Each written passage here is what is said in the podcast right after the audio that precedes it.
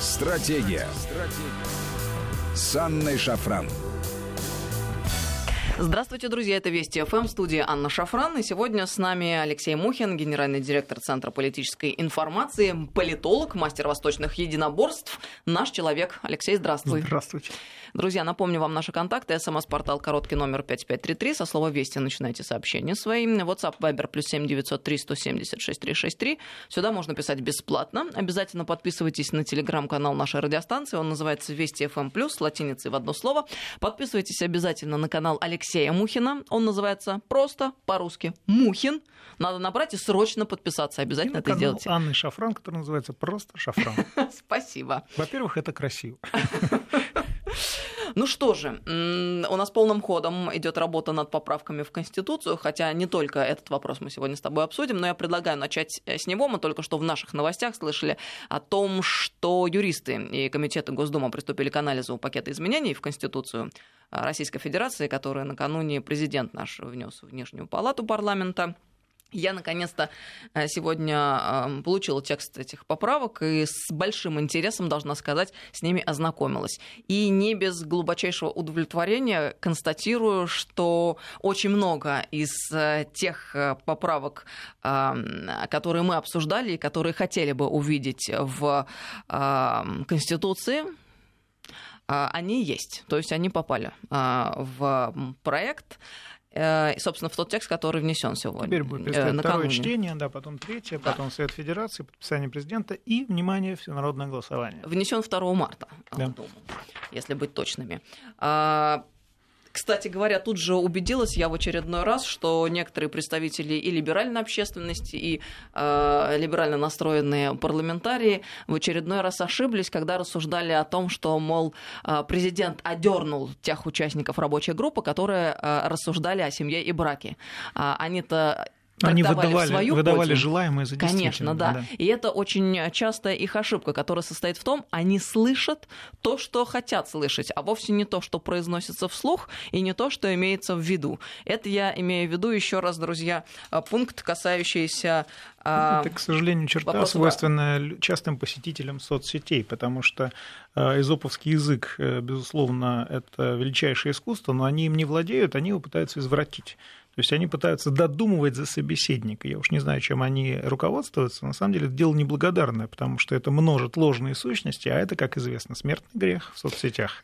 А, сложно не согласиться. Ну и плюс это, наверное, еще и неопытность, потому что а, здесь да нет, скорее всего, там роль... злонамеренная. Ну, э, я думаю, что и то, и то присутствует, потому что да. существенную роль играет терминология. Они там а, издевались про семью, не понимая, что семья и брак все-таки юридически разные вещи, разные да. вещи, да. А речь идет именно о браке, когда вступают в брак а, два человека, и в данном а, случае мужчина и женщина, ну, как мы бы не, хотели. Не могу, да, не одобрить эту инициативу, потому что в последнее время, э, честно говоря, настороженность уже возникла, когда в Европах, в Америках стали говорить э, о браке как о союзе двух персон, а потом начался гендерный беспредел, как, это, как я это назвал, когда выяснилось, что у нас не два пола, а уже там 8, либо уже даже за вторую десятку выходит.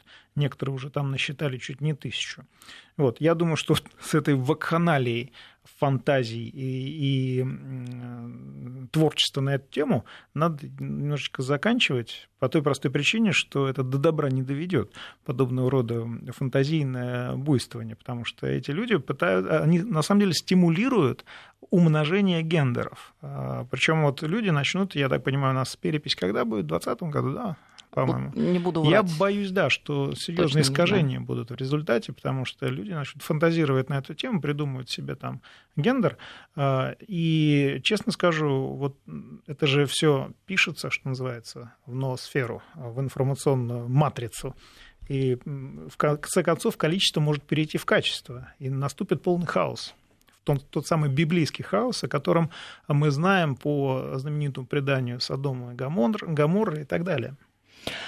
Но э, мы же понимаем, э, что эта работа, а, она вовсе не спорадическая, это целенаправленная работа. Целенаправленная работа, она, как правило, представляет собой, э, она, вернее, направлена на А, создание специального рынка, потому что все эти люди, они, эм, они ищут и выдумывают себе атрибутику. А эта атрибутика, как правило, ручной работы, она довольно дорога. Это ну, тоже надо держать в голове, когда мы анализируем процессы. Но, с другой стороны, речь идет и о целенаправленном эм, демотивировании традиционных семейных отношений. Но это первая То есть речь идет, речь идет о взломе традиционных обществ, о нейтрализации усилий по противодействию подобного рода инициативам. То есть речь идет о ну, вполне себе таких злонамеренных вещах, которые не реагировать на которые просто невозможно.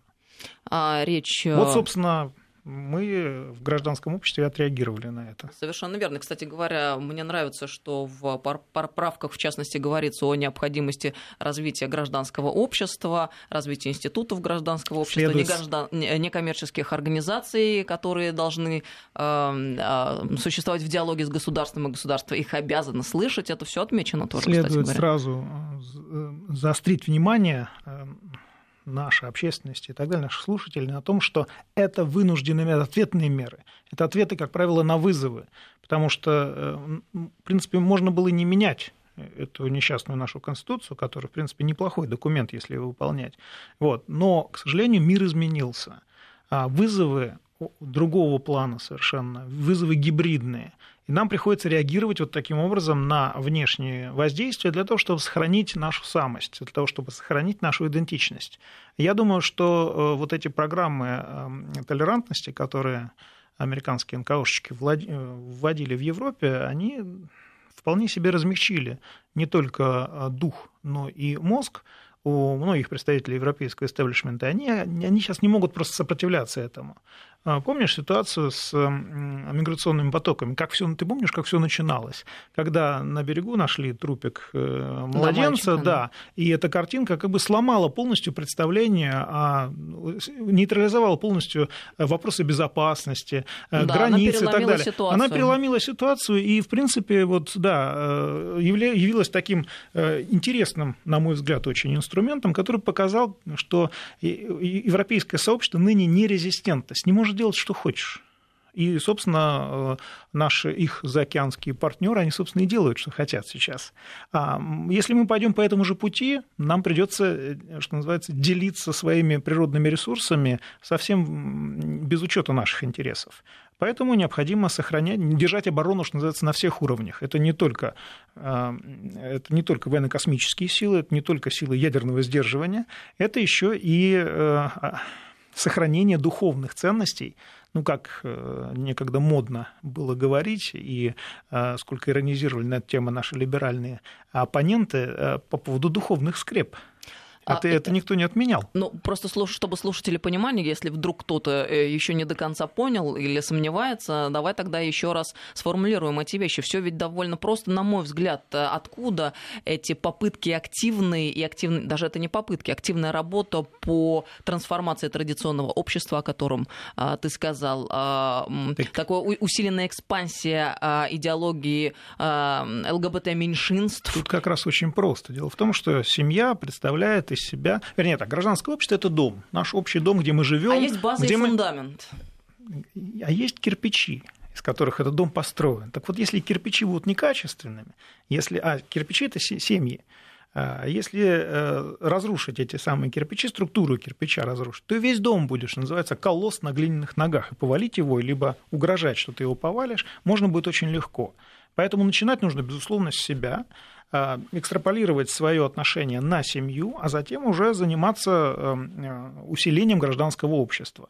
На мой то взгляд, это, это на мой взгляд, управляемости, то, что пытаются сделать извне, там, и со странами они Европы, пытаются, и с нами. Они пытаются да. заразить, а мы вынуждены защищаться. разрушить технологию производства кирпичей, чтобы вся стена, что называется, в нужный момент рухнула. Оно нам надо, оно нам не надо. Мы последние, пардон, 15-20 лет занимаемся тем, что улучшаем качество кирпича, строим дом, строим э, задний двор, выставляя на этом заднем дворе э, соответствующее охранное э, оружие для того, чтобы охранять то, что, то, чем мы владеем. Поэтому все это, естественно, не нравится, потому что планы на Россию были исключительно другие, диаметрально противоположные. Планы на Россию, я напомню, были разделить ее на несколько государств, они периодически озвучиваются нашими либеральными оппонентами. Разделить на несколько псевдогосударств, которые будут конфликтовать друг с другом, отобрать у нас ядерное оружие, вот, и э, наложить лапу на природные ресурсы. Все, ну, ну это же настолько очевидно, причем э, видные деятели западного истеблишмента это проговаривали публично. Не знать этого – это стыдно. Они говорили это публично. Это Хиллари Клинтон, я напомню, это сам Мадлен Олбрайт, э, Тереза, та же Тереза Мэй, знаменитый мыслитель нашей с тобой современности, тоже об этом говорил. Поэтому, ну, я, конечно, понимаю, что мы должны с пониманием относиться к тем людям, которые ну, не блещут умом на Западе. Но, с другой стороны, мы должны прежде всего думать о себе. Это правильно. Это прагматичная позиция, которая в Конституции, кстати, тоже закрепляется она не прямым текстом, но вот все вот эти э, новые поправки, они дают возможность надеяться на то, что эта Конституция будет работать на страну. Кстати говоря, хочу обратить внимание а, слушателей на то, что это не, а, президент, э, не поправки лично президента, то есть не лично он просто аккумулирует, он, а, он аккумулирует, вносил, да. это не лично его только собственные мысли, а это поправки, собранные на основании предложений, сформированных по результатам это обсуждения рез... на заседаниях рабочей группы. Это результат работы важно. рабочей группы, да, в том числе, и насколько я помню, там звучала цифра более 900 разных предложений предложений поступило, которые были э, канализированы, которые были очищены, предварительно юридическая очистка, очистку прошли, и на вот заседаниях в общении с президентом они, в принципе, звучали, потому что президент, естественно, был знаком с результатами рабочей группы до этого. Что-то, э, с чем-то он спорил, с чем-то он соглашался сразу. Да, э, ну, в конце концов, э, истина рождается, или правда, да, общая правда рождается в дискуссии. Я думаю, что вот подобного рода практику нужно будет продолжить, на мой взгляд. А, я не думаю, что э, вот та конституция, которая, изменения в конституции, которую мы примем, это, что называется, ну, на века. Сейчас уже необходимо думать о том, что в дальнейшем, а мир постоянно меняется, нам необходимо будет эту работу, рабочей группы в том числе, продолжить. Почему нет? Пусть Конституция меняется вместе э, оперативно с э, изменяющимся миром. Мы будем доводить ее до ума практически постоянно. Ну, Конституция... Тем, более, что, тем более, что сопротивление наших оппонентов, даже вот этим не очень большим, на самом деле, изменением в Конституции вызвало, обратите внимание, какое сильное эм, негативное э, внимание к этому, ну, я бы сказала, даже противодействие, противодействие этому, возник, потому что они прекрасно понимают, к чему это идет. Это придет, идет к отмене доминанта международного права над национальным правом то, что необходимо было сделать еще Ты совершенно верно отметил. На самом деле, вот те правки, поправки, которые, там, я надеюсь, мы сегодня успеем обсудить, во всей совокупности своей а, именно о примате национального права.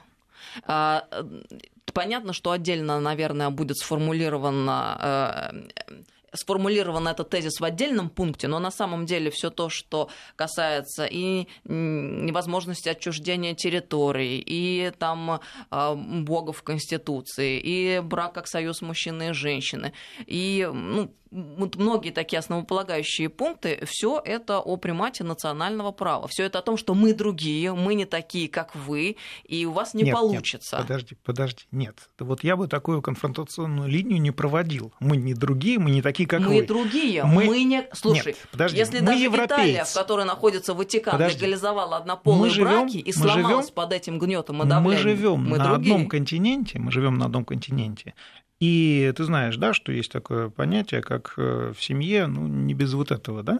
Вот. Так вот, э, Россия который раз выступает хранителем традиционных европейских э, ценностей. Так мы другие в том смысле, что мы имеем нет, волю нет, отстаивать эти это ценности. Это слабое место в концепции, когда ты утверждаешь, что мы другие. Не согласна На самом деле нет. Мы, на самом деле, все одинаковые, просто а, а, кто-то более суверенным мышлением сейчас обладает. Это Россия, несомненно. Это просто несомненно. А, на основании, э, военном основании, на основании истории, на основании политического сознания себя, позиционирования географического и так далее, экономического даже. Вот. В то время как э, Европа – это не наше мнение, это мнение европейских экспертов, последние там, 20-30 лет стремительно теряла суверенность, как и э, постсоветская Россия в 90-х годах они думали, что это их избежало. Просто это произошло более незаметно, мягко в их форме. И то, с чем они сейчас столкнулись, это ужасно. Это то же самое, с чем мы столкнулись в конце 90-х годов, то есть раньше. И от чего мы в ужасе убежали в нулевых. Мы сказали, ребят, нет, так не пойдет.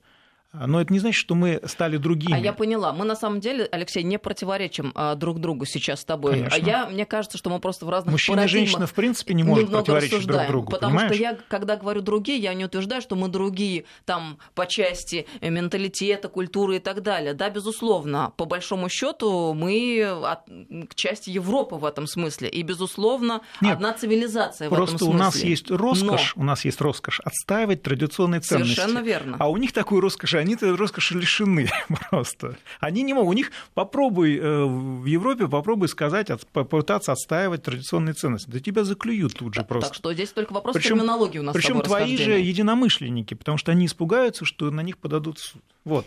В этом смысле Россия, безусловно, территория свободы. А...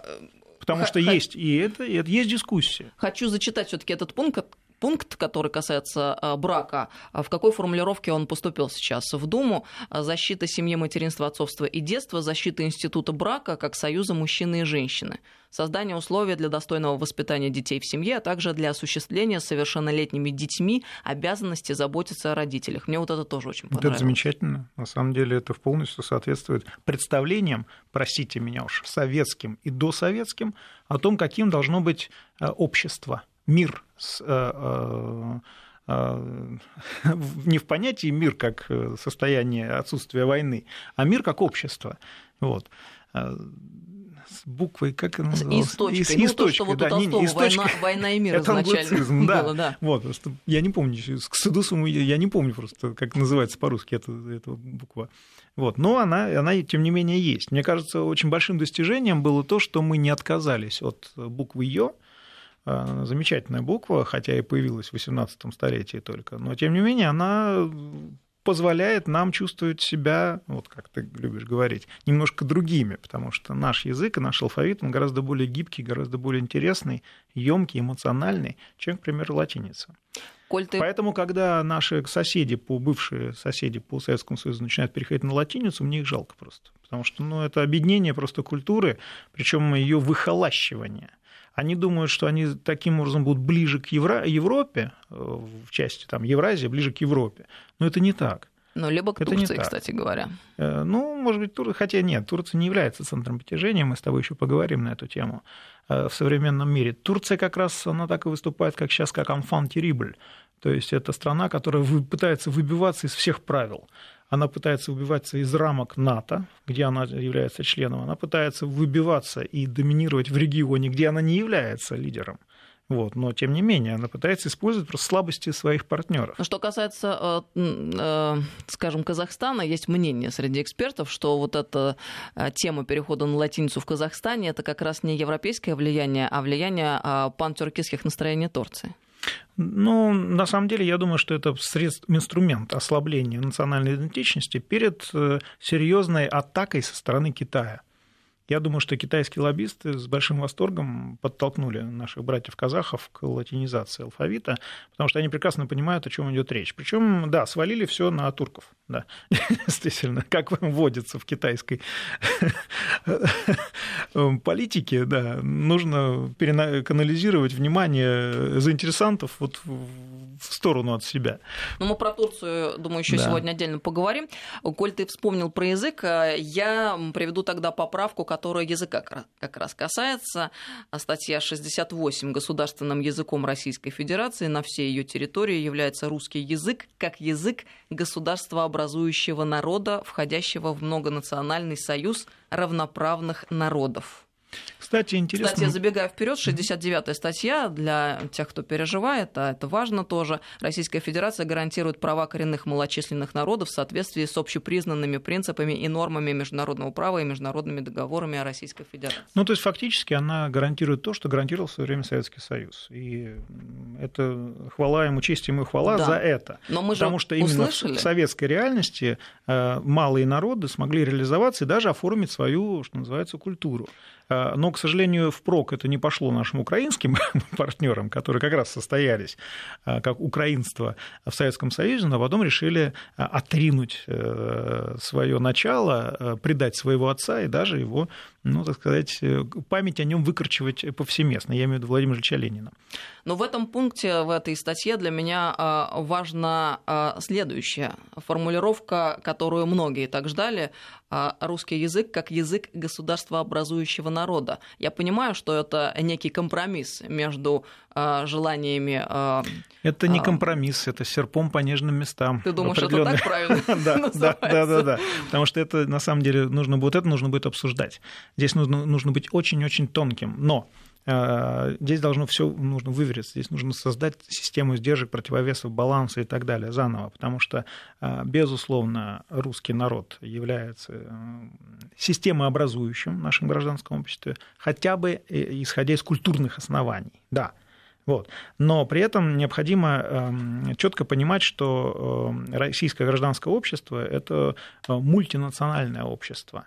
И здесь вот э, я думаю, что стоит э, все-таки, э, конечно, не получится списком, что называется, Конституции все братские народы перечислить, но думаю, что такую формулировку, как русский народ и братские народы, стоит ее внести. Она очень неплоха. Ну, здесь... ее, ее нужно будет отточить юридически, конечно, еще.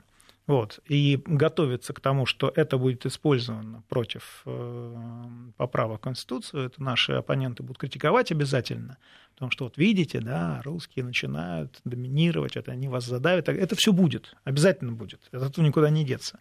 А здесь важно отточить вот формулировки так, чтобы к ним было не придраться, чтобы все это грязь, вся эта, которая польется, она просто отлетала от этого сияющего клинка, и все.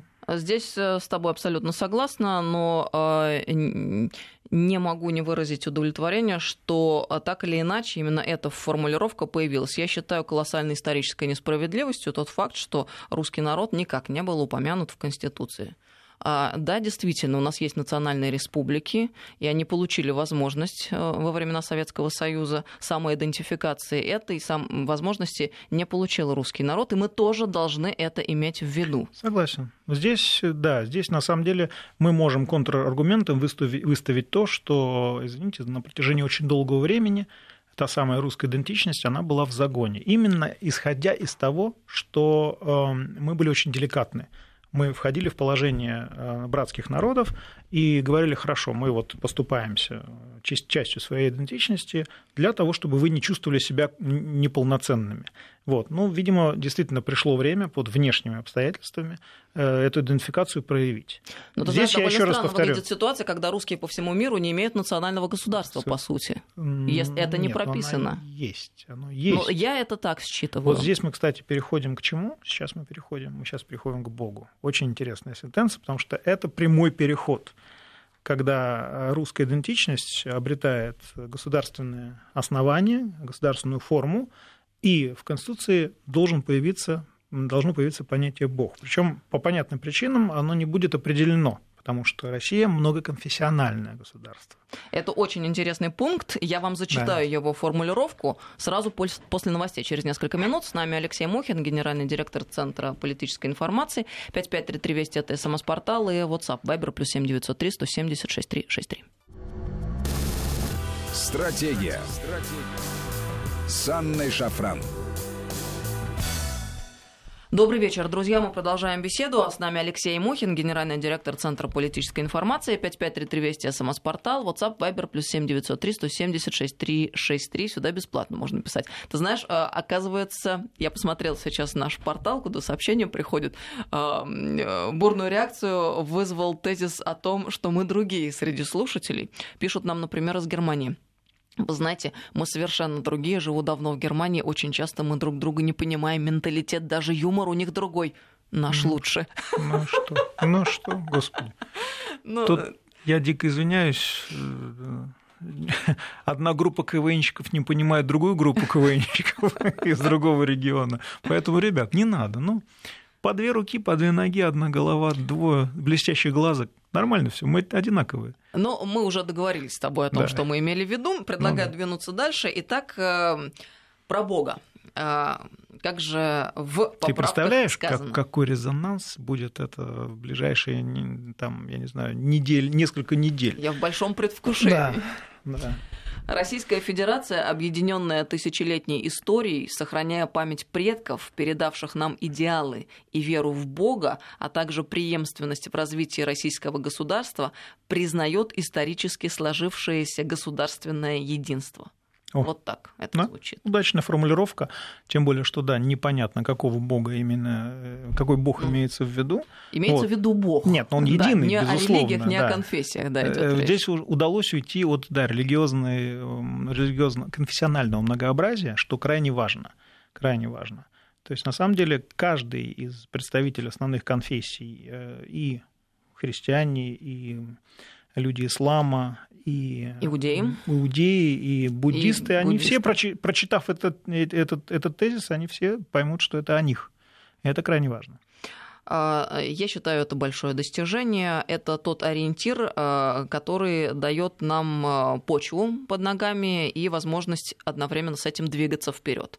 Потому что понятия о добре и зле, а также все ценности, проистекающие из этих понятий, они, в общем-то, формируются именно из понятия Бога, а никак иначе. Самое интересное, что все 100% знакомых моих атеистов, которые отрицают наличие Бога, они все являются крайними религиозными фанатиками что э, отрицает само их существование, да, что на самом деле они никакие не атеисты, они просто э, исповедуют крайне радикальную форму поклонения. Атеизма. Да, да, да. Ты знаешь, я вообще обожаю этот разговор, потому что я убеждена... Поклонение высшему существу. А, да. Тут дело даже вот в чем. Человеческое сознание, оно по своей сути религиозно. И даже тот человек, который считает себя нерелигиозным, он по сути крайне религиозен. И речь в данном случае идет и об атеизме, в частности, именно то, что ты имеешь Здесь ты упомянула корень слова «религия», а, и здесь можно прицепиться, потому что религия, на самом деле, это то, что создается как метода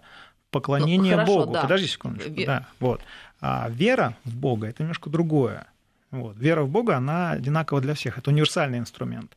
А религиозные инструменты, они подразумевают как раз вот разделение. Это как раз вот вещь, на которой можно, можно будет развернуть очень серьезную, интересную дискуссию в гражданском обществе а, вокруг, не вокруг тезиса принимать, не принимать, потому что формулировка идеальная для принятия, но она может стимулировать очень интересную дискуссию о вообще э, эм, вот отношениях людей с Богом. Мне кажется, что главная беда человека состоит в том, что, а, он, во-первых, э, перестал любить себя, потому что общество потребления ему навязывает э, комплексы, от которых он сбежать не может. Он сбежать может только э, в коммерческие объятия своих психологов и психоаналитиков.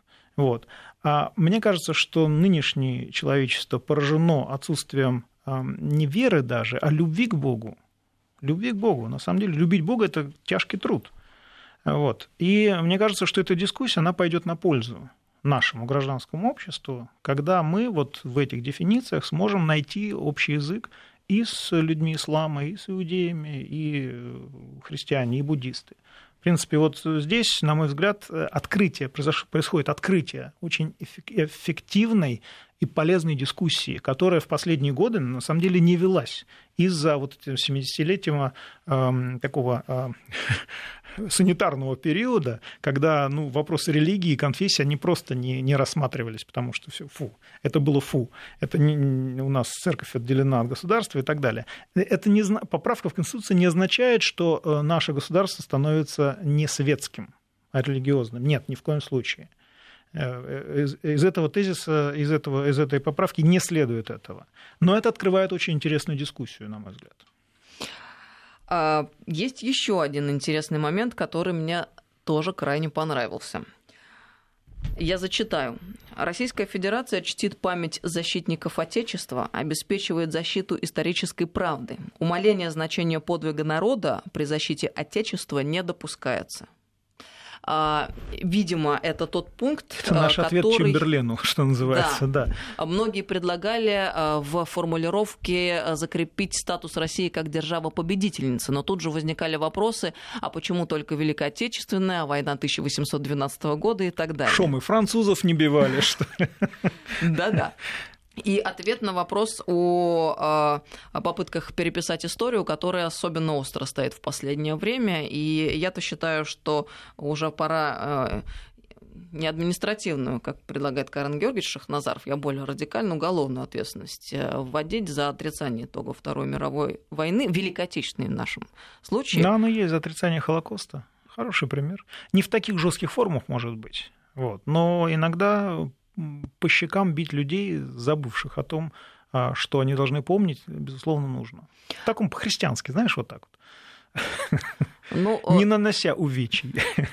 Ты знаешь, если будет принята там поправка это в частности, и там пройдет через все Я думаю, она будет да, э, это будет большим подспорьем для э, всех, кто занимается там информационной работой и связан там в смысле, с историей. Аргументы утяжелятся, думаешь? Э, ну, я думаю, что...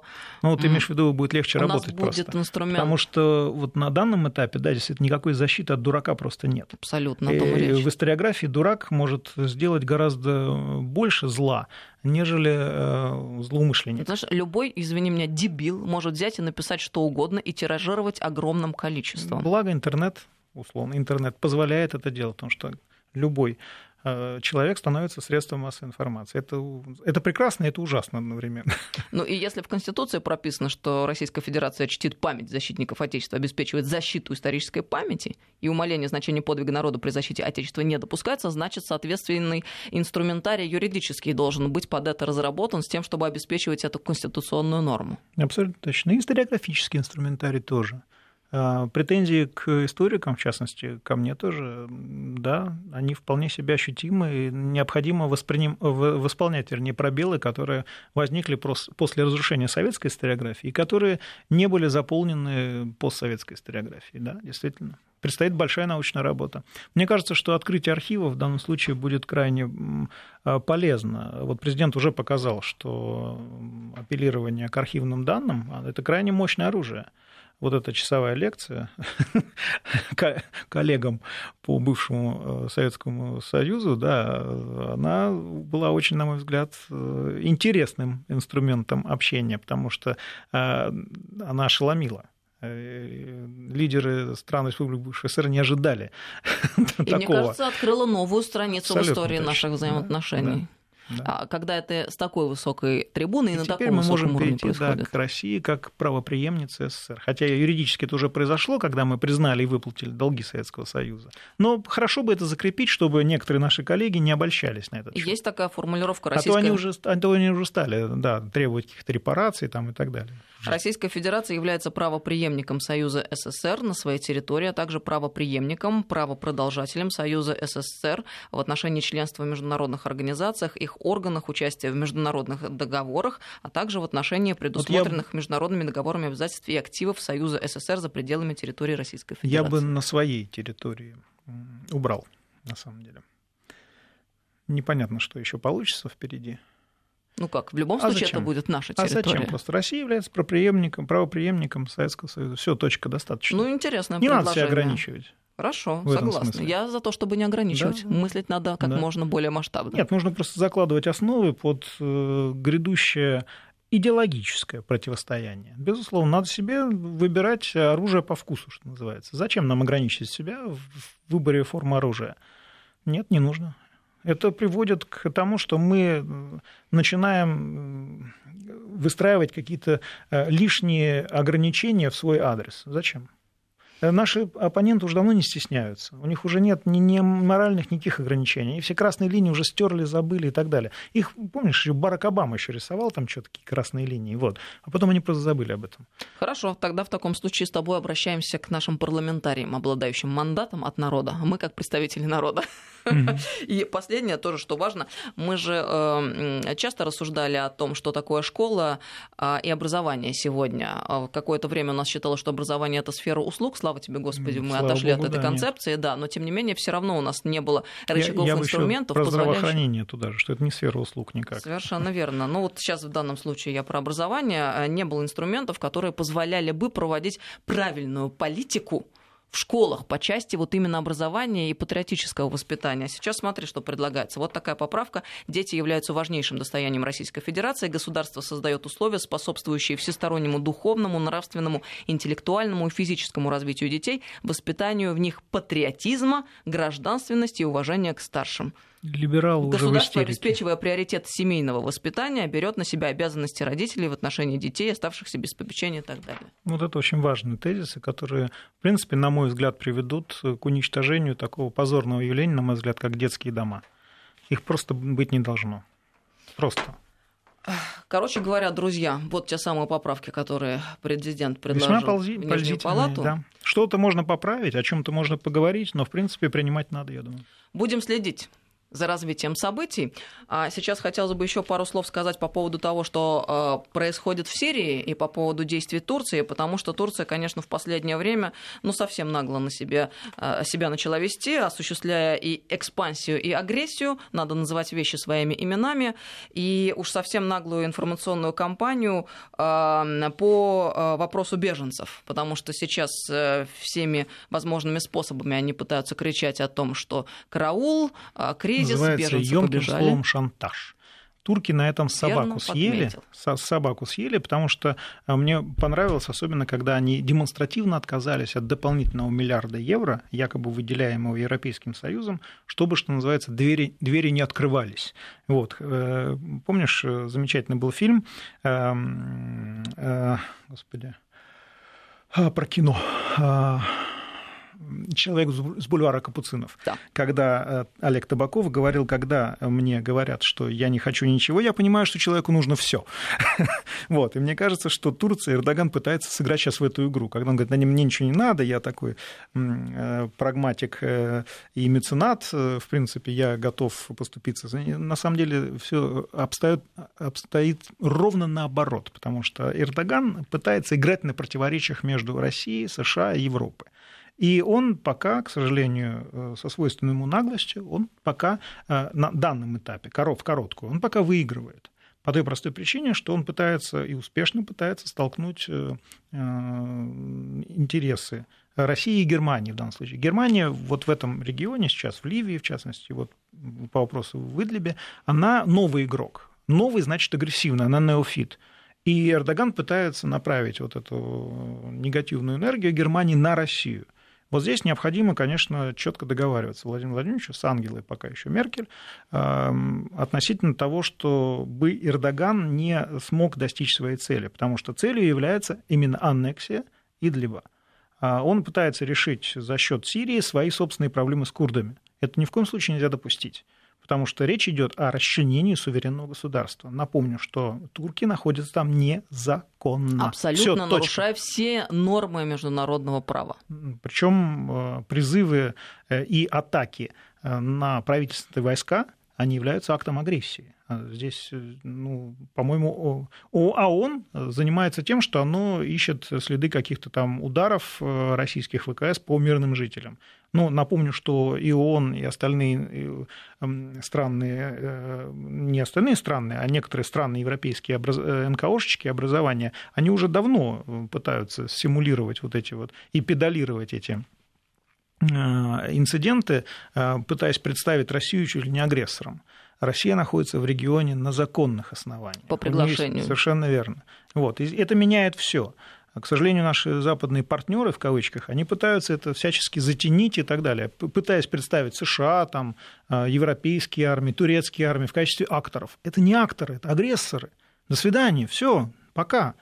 Э, Тем более, что все эти игроки, они э, замазаны и в военных преступлениях, и в ограблении Сирии и так далее. Он США до сих пор. А, ну, Трамп прямым текстом сказал, мы любим нефть. Мы любим нефть. Все, извините, подвиньтесь и так далее. Вот чем бы заниматься так называемым независимым э, комиссиям ООН, а не пытаться тень на плетень Ну, наводить дело и, и рассказывать нам про белые каски. Дело в том, что Турция абсолютно откровенно поддерживает боевиков на территории Сирии, и благодаря Турции этот анклав террористов Ко- сохраняется. Которые ее, кстати, да, очень подставляют, потому что они продолжают постить э, на ресурсах, интернет-ресурсах, то, как они расправляются с э, сирийцами, с местным населением.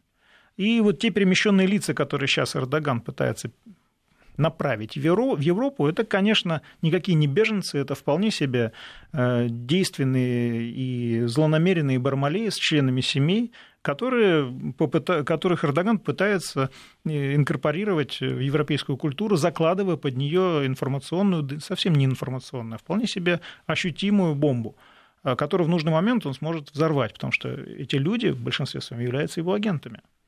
То есть он на самом деле он делает то, что Соединенные Штаты Америки сделали э, после в период первого, так называемого, великого переселения мигрантов.